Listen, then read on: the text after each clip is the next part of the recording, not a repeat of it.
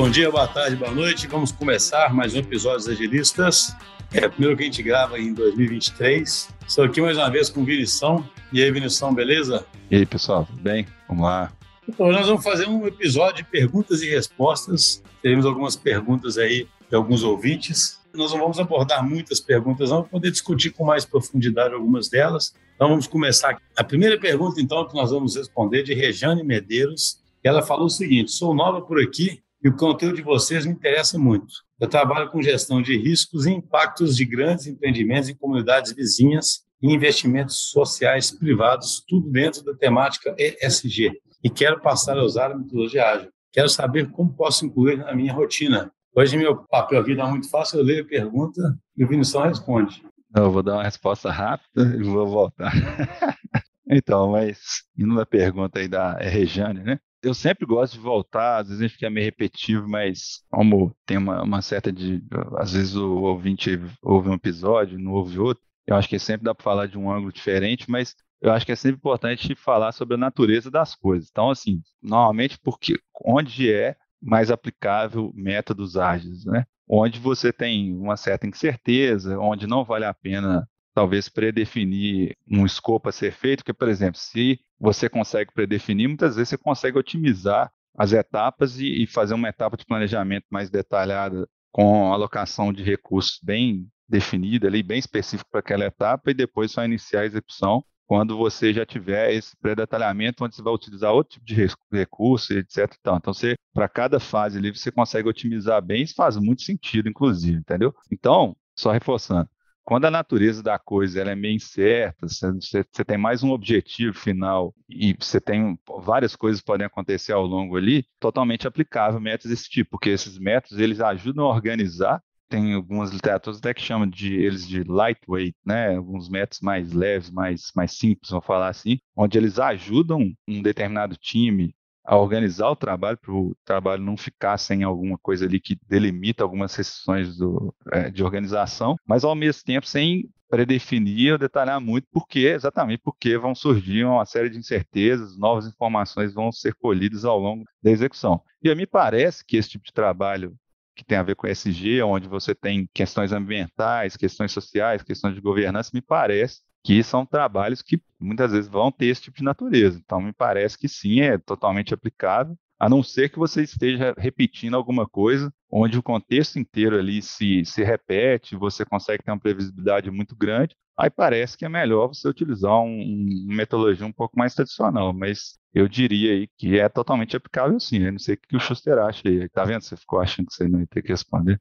Não, acho que você abordou bem, né, cara? Eu acho assim, se as iniciativas que serão conduzidas são do tipo que requer aprendizado e que você pode aprender, tem a chance de errar, né, para poder aprender também, o impacto do erro não é grande, né? Sei lá, se você vai planejar alguma coisa que tem um impacto enorme na sociedade, que pode ser mais irreversível e que você tem naquela comunidade específica, sabe? Que poderia ser, vamos supor, trouxesse algum tipo de impacto maior, ou econômico, né, ou ambiental mesmo para aquele lugar, você acaba tendo que partir para métodos mais, mais tradicionais mesmo, né? Que, onde você detalha absolutamente tudo, tratando aquilo como um problema complicado, né? Igual o Vinícius comentou, né? Poderia ser super difícil, mas seria mais um âmbito do, do, complicado se fosse alguma coisa dessas que você não tem muita chance de aprender, ou que é uma coisa que já foi feita em um lugar que você está repetindo ali, ou que mobiliza uma quantidade de recursos muito caros, né? Que você também tem que planejar muito bem como usar eles, coisas desse tipo, né? Mas tem vários outros tipos de, de, de atividades ou coisas que você quer fazer que cai muito espectro aí do que o Vinícius disse, né? Ela pode, cabe um pouco experimentação, cabe você ter um progresso concreto ali, aprender com aquilo, sabe? Então, eu acredito sim que dá para usar, né? Assim, pena que ela não trouxe nenhum exemplo, né? Exatamente do que, que ela sabe poderia estar fazendo, porque talvez a gente pudesse explorar, né? Mas essa filosofia de atacar um problema mais num viés de sense respond, né? Você tentar mais num curto prazo, aprender algo para poder partir daquilo tirar uma conclusão e depois evoluir, funciona em vários lugares, né? Igual o Vinícius estava comentando, né? Depende muito do problema que você está lidando, mas é sempre importante deixar claro que não existe uma paixão absoluta por isso, né? Como eu estava falando antes, né? Se é um problema absolutamente já dominado, por exemplo, já sabe exatamente o que fazer e que é muito melhor detalhar para caramba para não desperdiçar recursos, esforço, você vai para um, um, método mais tradicional. Agora é curioso, porque se você está tratando de mudanças numa sociedade que envolve gente, aí que fica mais recomendável ainda ser um método ágil, né?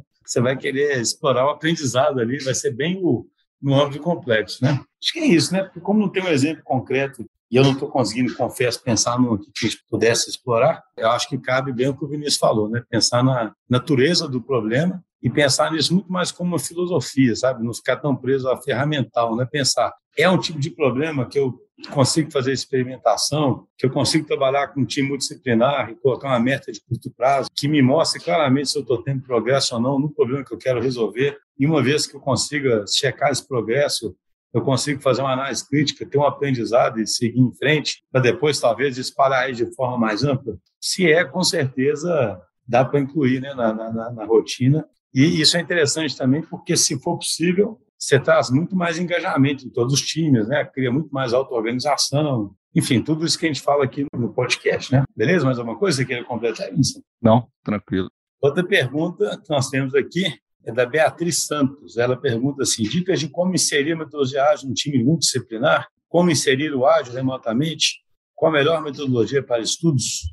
Bom, vou falar primeiro dessa primeira pergunta aí, dicas de como utilizar num, num time multidisciplinar assim, eu diria que é uma das, das características típicas de, de aplicação do ar. É claro que você pode pegar algumas coisas, tipo assim, algumas ferramentas e métodos ágeis e utilizar individualmente ou com um time que não seja multidisciplinar. Mas normalmente é bastante característico de quando você vai fazer um, um trabalho ágil, é, com, utilizando a filosofia e os métodos ágeis, a utilização de times multidisciplinares traz muito benefício, porque como a natureza, igual a gente até explicou na pergunta anterior, é usada tipicamente em problemas que têm pouca restrição pela natureza, né? tem uma certa imprevisibilidade, requer o aprendizado ali, igual o Schuster explorou bastante. Tipicamente, se você ficar dependendo de outra disciplina, né? a gente está falando de times multidisciplinares, então, tipo assim, você tem, imagina se não fosse assim, né? Você tem um time aqui, num departamento, por exemplo, aí ele vai fazer uma parte do trabalho, aí ele vai repassar esse trabalho para um outro departamento, por exemplo você teria um feedback assim de aprendizado, de ciclo dessa informação e voltar depois que alguém testou e passou lá e até chegar num uso final, que demoraria muito esse ciclo. Então, assim, voltando, faz muito sentido em problemas que demandam a utilização de métodos ágeis, o que a natureza é ser necessário um certo nível de aprendizado. É muito importante que as disciplinas, é como se você pescasse uma pessoa de cada departamento que você utilizaria e colocasse ela de preferência full-time no time, se não for full-time, com uma boa dedicação a esse time, que realmente faça parte das responsabilidades dessa pessoa entregar as coisas que têm a ver com esse time, porque às vezes é bastante comum que as empresas peguem pessoas de departamento e coloquem nos times e, e ela não tem nenhuma dedicação, então é uma coisa que se não tivesse. Então, é muito importante, na verdade, que seja utilizados times multidisciplinares. Em relação a dicas, dicas seriam essas, né? Tipo assim, que a pessoa tenha tenda a ter uma alocação significativa nesse time, que o trabalho seja feito em conjunto com essas pessoas das disciplinas diferentes, que as disciplinas sejam calibradas conforme a necessidade, né? Pode ser que, tipo assim, se for um time, por exemplo, de desenvolvimento de software, né? Às vezes vai precisar de provavelmente mais desenvolvedores que designers, por exemplo. Você tem que calibrar um pouco ali, vai depender. A pergunta anterior, por exemplo, que da, do time do SG, provavelmente as disciplinas que serão necessárias serão completamente diferentes, a proporção entre elas também vão ser completamente diferentes. O ponto é, é bastante importante que esse time não tenha tanta dependência de disciplinas que estão fora do time. Eu acho que seria mais ou menos isso. Não, acho que você falou tudo. Eu acho que esses, como você falou, né, cara, esses você quer resolver um problema, né? Dificilmente esse problema vai ser tão simples de ser resolvido com uma disciplina só, né? Então, normalmente esse tipo de problema que nós estamos falando, que você precisa resolver por por experimentação, ele vai envolver múltiplas disciplinas diferentes. E aí um time área é justamente um time que está a serviço do problema, né? Ou daquela, daquele propósito, e não a serviço da sua própria especialidade, né? Então, assim, eu diria que essa interdisciplinaridade está quase que embutida, né? Porque normalmente um time ágil é isso, é uma pessoa, um grupo de pessoas, além desse aspecto todo de ser evolutivo, de ter o sense responde ali, etc. Normalmente esses problemas vão atravessar áreas diferentes, né? E aí você justamente quer colocar pessoas de disciplinas diferentes para que elas juntas colaborem e estejam disponíveis umas, umas para as outras para trabalhar em prol do problema, para evitar aquela velha otimização local né, da pessoa. Porque numa estrutura tradicional, a pessoa ela está no departamento dela, trabalhando para um departamento, né? e não para resolver aquele problema. Então, ela nem tem um contexto todo, ela nem tem a oportunidade de se auto-organizar com outro time, ela nem tem a oportunidade de entender o contexto também, ela acaba otimizando muito mais o tempo dela para responder as perguntas que chegam a ela do que estar num time cuja missão é resolver o problema. Né? Então, acho que a, a grande dica aí, né, se, é que é uma dica, é isso que o Vinícius falou, né? As pessoas têm dedicação, mas elas formaram um time que se auto-organiza em prol do problema, né? E não em prol da especialidade de cada um. Que aí aquele time vai realmente chance de, de caminhar naquele sentido. Aí ela completava aqui na definição como inserir remotamente. A gente já falou um pouquinho disso, né, do ágil remoto. O que você lembra aí disso? É, tipo assim, agora a gente já está a sociedade está com mais prática em massa disso aí, né? Então acho que já dá para notar alguns, alguns, assim, em princípio, qualquer trabalho onde você consegue trafegar informação virtualmente através da internet, você conseguiria fazer remoto, né? Então seja ele ágil ou não ágil, né? Mas o ágil pressupõe, igual a gente falou nas perguntas anteriores, que senão para que, que a gente faria um time multidisciplinar, né? Assim, a gente está imaginando que, por exemplo, aquele exemplo que eu dei de, entre departamentos, né? Se a informação ela vai de uma disciplina, vamos falar assim, né? ou de um membro de uma disciplina para o outro com um ciclo longo, vamos falar assim, você não está tirando proveito disso, né? Igual nesse exemplo do departamento. Então a mesma coisa vale para um time multidisciplinar que está trabalhando remotamente, né? Você tem que imaginar isso. Se o ciclo né, de interação ele é muito longo, né? é, ou se é muito difícil de fazer, você não está tirando proveito da intenção inicial de ter to todas as disciplinas juntas. Você está imaginando que nas pessoas debatendo o problema, igual você comentou anteriormente, de ser um time orientado a um problema que está tentando resolver, você está esperando que tenha insights ali, tenha contribuição e colaboração entre todas as disciplinas, ou seja, de todos os membros de todas as disciplinas, para achar soluções criativas de um problema que tem um objetivo, mas não tem uma solução pré-definida, onde todo mundo vai bolar em conjunto. Então, se esse bolar em conjunto é muito difícil, você não está tirando proveito nenhum de um modelo que você imaginou para resolver o problema, que é o modelo ágil. Então, sendo prático, né? Acho que tipo assim, a interação tem que ser bastante fluida entre as pessoas. Quando você já tiver uma tarefa um pouco mais bem definida para um membro do time, esse membro pode trabalhar de forma mais isolada, né? Por exemplo, imagina um exemplo prático aqui, um desenvolvedor de software, na hora que definiu melhor a tarefa dele ali, não tem problema nenhum, até bom, eu acho, que ele se fica um pouco mais conectado, fique mais online para ajudar a tirar dúvidas dos outros, alguma que você tiver dúvida também, mas ele pode trabalhar mais concentrado no problema dele ali. Mas quando está sendo feitos os acompanhamentos para poder bolar as soluções e também os acompanhamentos, porque uma pode explorar isso depois, né? Tem uma certa natureza de o time ter uma certa pressão social ali para que todo mundo fique na mesma página, até questões de desempenho, é importante também fazer em conjunto. Eu diria que é extremamente importante, por exemplo, você ficar com a câmera ligada, na minha visão, porque você tem que imaginar que no, no remoto você está ganhando algumas coisas, né? Deslocamento, né? Você pode ficar, tem a flexibilidade de estar onde você quiser, mas ao mesmo tempo você perde muita muito tráfego de informações ali que estão sendo transmitidas através das suas expressões, colocações, gestos que você faz. Então, se você ainda perde a parte da câmera, é muito ruim na minha visão, entendeu? Então, assim, resumindo, ficar mais concentrado quando você já tem tarefas mais bem definidas, maximizar ao máximo a interação dos participantes nos momentos de troca, principalmente onde você está criando alguma coisa e onde você está acompanhando alguma coisa. E sempre que possível, a gente perde também muito na parte de gestão à vista, né? Para acompanhamento de como é que está a situação do time em relação ao backlog do que está sendo construído. Então, sempre que tiver essas interações, usar até um termo que o Schuster usa aqui, né? Às vezes enterrar as informações aí que ficam, às vezes, em, em, relatórios, coisas assim, tentar transmitir de forma bastante fluida nesses encontros que tem. E, se possível, inclusive, fazer algumas interações presenciais, mesmo que não seja a maioria. Então, isso aí que eu acho que, né, se você conseguir fazer isso tudo aí, eu acho que acaba tendo um resultado que pode ser equivalente ou, às vezes, em alguns casos, até melhor do que no presencial. Mas para determinadas coisas, pelo menos para algumas interações de criação, às vezes o presencial ajuda bastante. Benzão, só completando uma coisa aqui que eu acho importante. No fundo, a gente até estava tava resgatando aqui, tem um episódio que é o 127, que a gente fala de criatividade em rede, que a gente fala muito de um conceito que a gente adora aqui, que é o do Idea Flow, né? que é assim, eu recomendo ouvir esse episódio, mas é um conceito, um estudioso tentando entender como é que faz para os times terem alto desempenho, né? Uma coisa que ele percebeu é que as pessoas aprendem porque elas estão submersas num fluxo de ideias e que elas então têm que ter um para que isso possa acontecer, né, para que as pessoas possam realmente estar submersas ou expostas a várias ideias e aprenderem umas com as outras, elas têm que capturar ideias externamente dos grupos delas e tem que ter um alto nível de engajamento né, dentro do grupo que elas estão. Eu estou associando isso aí com o que o Vinicius disse? Porque, na minha visão, o ágil ele se beneficia muito disso, né? Um time que interage se engaja muito, como a gente estava dizendo antes, né?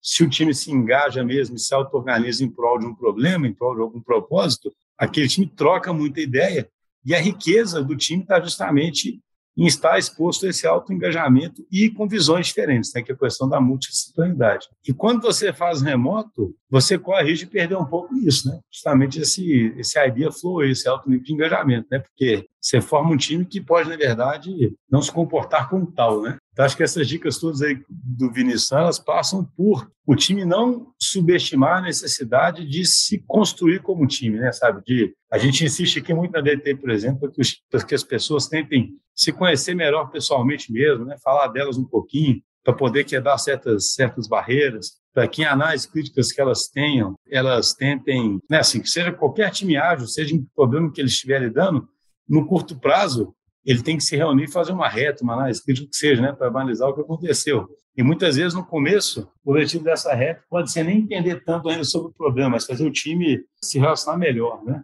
Então, eu diria que um, um time que está agindo remotamente devia ter muito essa preocupação. Ah, vou usar Discord para a gente ficar conversando o tempo todo. Vamos encontrar tantas vezes por dia. Vamos deixar a cama aberta. Vamos fazer isso, vamos fazer aquilo. Mas tudo em prol de garantir que o time tenha um engajamento grande. Quando possível, inclusive, é muito bom o time se encontrar fisicamente, né, de vez em quando, ficar uns dias juntos para criar essa liga, por exemplo. Aí o remoto fica muito mais fácil, né? É, a gente percebe isso muito aqui, né? Não é só porque a pessoa da mesma empresa, né? se o ser humano fosse simples assim, né? Não é só porque você definiu que, ah, eu sou do mesmo time que fulano, mas eu só conheço ele pelo remoto. Mal, mal vejo a cara dele às vezes, porque o cara não anda a câmera.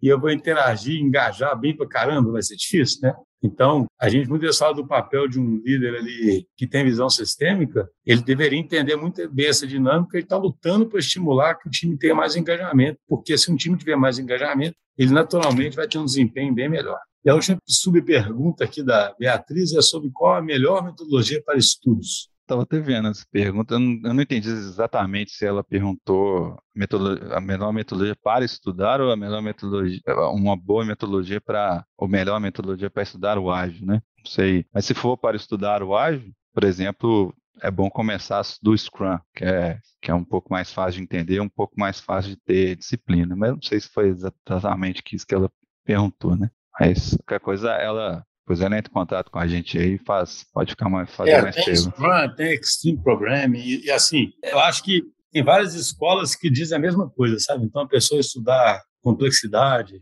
tudo que a gente ensina muito aqui, né? Estudar sobre complexidade, estudar sobre Lean, Lean Manufacturing, estudar sobre sistemas é, complexos, eu falei, né? Estudar o Beyond Budget, né? São todas escolas aí que têm uma visão diferente do mundo, uma visão dessas que requer aprendizado, né? Podemos ir para a próxima, então, né, Vinicius? A próxima é do Vander Luiz. Ele fala assim: ó, vocês acham que o cargo agilista está acabando, estão adquirindo outros skills ou migrando para outras áreas? Foi agilista raiz da época áurea, que estudávamos e implantávamos incrementos importantes. E não era só criado nomes e coisas absurdas. Percepção, aí uma palavra que eu acho que está errado aqui, é talvez seja a vulgarização de cursos e um monte de guru matou o agilista. Eu acho que isso tem muito a ver com aquela história do Heart of Agile, sabe, O que, você acha aí dessa pergunta do, do Vander? É, eu acho que concordo com você, acho que tem muito a ver, sim, isso aí está cada vez mais sendo discutido. É, esse ano eu não, não fui no Agile Brasil, mas a turma aqui da DT que foi comentou bastante que, que foi discutida essa, essa falta, essa perda de credibilidade que tem. Eu acho que isso é um ciclo de vida que quase toda coisa nova que surge, ela, quando ela ela tem a, ela vira mainstream, tem uma adoção mais massiva, ela tende, o mercado tende a querer pacotar demais, né? Eu, já, os princípios é, fundamentais aí do agilismo, eles têm a ver com o, o contrário disso, né? Então, é quase como se fosse um ciclo que, que mataria ou traria uma dificuldade em relação ao momento, algum momento, né, que fosse atingido, teria esse tipo de dificuldade porque o mercado tende a querer empacotar muito, vender aquilo ali como uma receita de bolo, as empresas adoram comprar isso aí, porque realmente é mais fácil fazer assim do que realmente tentar encarar como é que se aplica aquela determinada ferramenta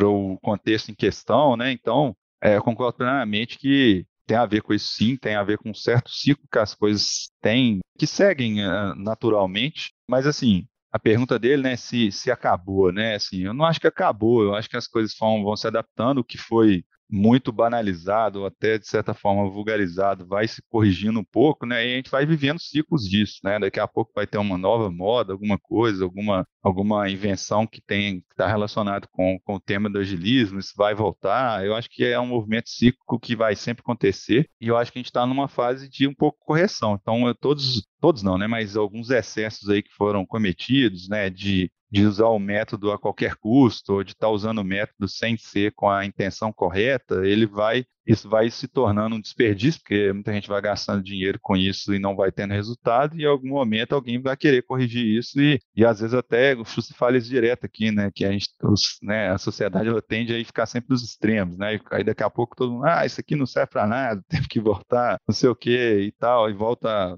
algumas coisas têm um certo retrocesso, mas igual eu falei, eu acho que são coisas cíclicas, mas eu acho que é o, o cerne da coisa não se perde, entendeu? Algumas empresas vão ficando mais maduras, vão sabendo utilizar aquilo ali bem, mas o movimento é meio oscilatório de ou ter excessos para um lado ou ter uns excessos de correção para deslegitimizar o negócio para o outro, mas eu acho que o, core da, da filosofia ali, eu acho que se mantém. É, não, e o, que eu acho preocupante pra caramba, sabe, dessa situação aí que o Vinição colocou, inspirado pela pergunta, é justamente organizações que nunca fizeram o que deviam fazer realmente para poder mudar, sabe, né, se comprometeram no nível adequado para poder mudar, elas darem um passo para trás tentando fazer com que o ágil possa ter parecido uma modinha, né? E que, e que não deu certo, sabe? Assim, né? Mim é o maior risco que existe. Isso é muito irônico, porque quando o, o, o, o como é que chama? O, o é, é, Vander, né? Pergunta isso, né? Do, você pensa bem,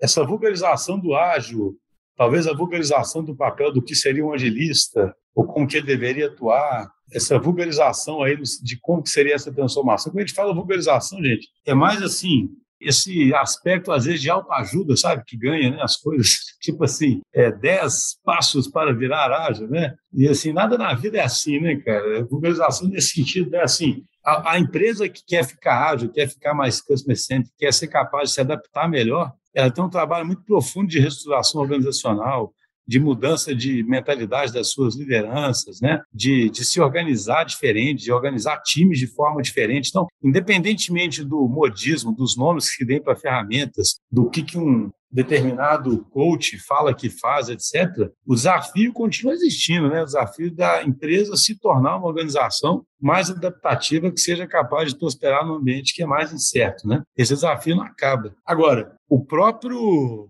a própria postura das empresas, muitas vezes, de não olharem para dentro para fazer essa transformação e sim tentarem simplesmente subcontratar isso, né, de uma forma que a gente está chamando aqui de vulgarizada, né, quase que simplesmente fala assim, ah, eu faço uma mágica aqui, fiquei ágil. Isso que eu acho irônico, sabe? Não sei se estou sendo claro, né? O próprio comportamento das empresas leva o mercado a tentar prover um tanto de solução pasteurizada. E aí a demanda depois, né, vai ter oferta. É, aí depois aí dá errado, porque não é isso que vai fazer dar certo. E aí a empresa fala, tá vendo, isso não dava certo. Assim, se você pensar sistemicamente, é muito curioso, né? Porque, é claro, por exemplo, quando fala de um agilista, poxa, você pode ter alguém ali funcionando como um catalisador, né? alguém como um mentor, alguém tentando é até o propósito do podcast é ser um catalisador, mas não tem. A empresa não pode ter um agilista e pensar, ah, ali tem um agilista, nós estamos aqui esperando com que ele faça a gente ficar ágil, né? Quem tem que ficar ágil é a empresa. A empresa tem que achar uma estrutura híbrida, tem que fomentar esse comportamento nos times, tem que abrir espaço para as pessoas. Então, uma série de mudanças que continuam extremamente relevantes, né? E não é simplesmente pelo fato de que, de alguma forma, foi implementado errado ou chegou a ser vulgarizado, como tudo que acontece no mercado, que isso agora deveria morrer, né? Mas, então, seja, eu concordo com a Vinição que não deve morrer, que não, assim, acredito que não vai morrer, porque a necessidade de ser adaptativo continua existindo, né? Mas eu acho pode ser questionado, né? E, e exigir abordagens mais pragmáticas, aí volta, né? Esse ciclo que o Vinição falou, né? Pelo menos nós aqui sempre somos pragmáticos, né, Vinição? Então, a gente aqui é culpado até de não inventar moda, então nós estamos mais é para o lado pragmático. Na última pergunta aqui do Edson, a metodologia ágil pode ser aplicada em qualquer área de uma empresa?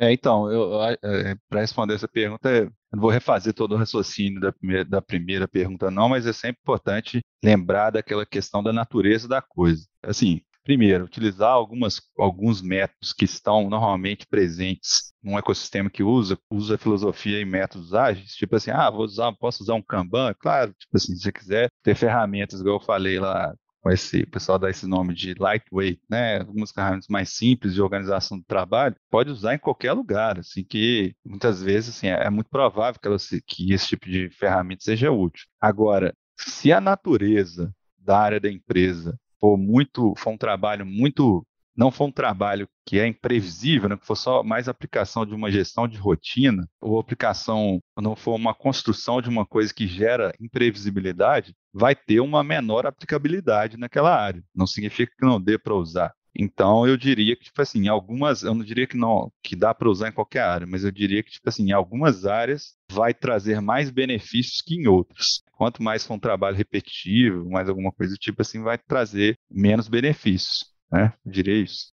Sim. Não, acredito, acho que não tem muito a acrescentar, não. Acho assim, a gente, eu gosto muito da filosofia do ágil, independentemente de ser da natureza do problema, tem uma coisa que eu acho interessante, que um time um time que se avalia continuamente e, né, e que tem a chance de melhorar sempre. Só que isso aí não é necessariamente só com o ágil, né? Assim, você tem um milhão de processos de melhoria, né? Mas o ágil fomenta isso mais no sentido que ele fomenta mais participação, né? Eu acho que a variável principal é essa que o Vinição disse, é a natureza do problema. E aí é curioso que isso mistura com a, com a pergunta sobre interdisciplinaridade mesmo, né? Porque, assim, tem muitos problemas que não têm essa natureza aí, são mais autocontidos e podem ser prestados bem como um serviço mesmo, sabe, pelo, pelo departamento, encapsulado dentro de um departamento, né? Então, esses problemas é difícil de argumentar, né, que você tinha que ter uma abordagem ágil, né, exceto se você quisesse inovar naquele serviço, né, ou coisas desse tipo ali que você faça. Eu consigo trazer uma capacidade de inovação, queria fazer diferente, mas se aquilo é algo absolutamente dominado, autocontido, internalizado dentro de um departamento que pode ser quase que enxergado numa caixa preta, né?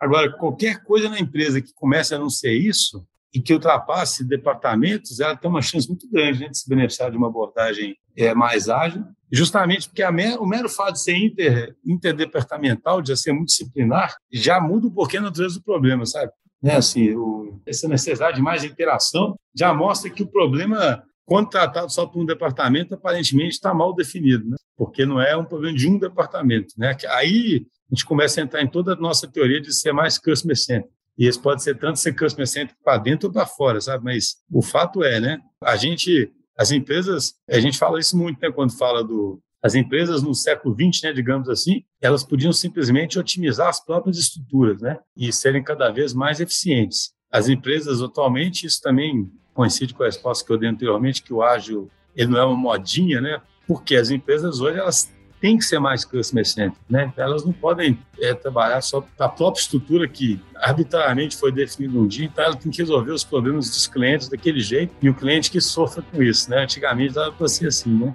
Então, assim, eu entendo que quando a pessoa faz essa pergunta, se pode ser aplicada em qualquer área de uma empresa, está um pouco embutido isso também, sabe? na verdade, a empresa está estruturada de uma forma tal que ela não consegue resolver os problemas, sabe? E os problemas que são resolvidos devem ser os problemas trazidos pelos clientes, né? E aí uma abordagem ágil que cria um time auto-organizado que atravessa essas fronteiras e consiga aprender é sempre adequada.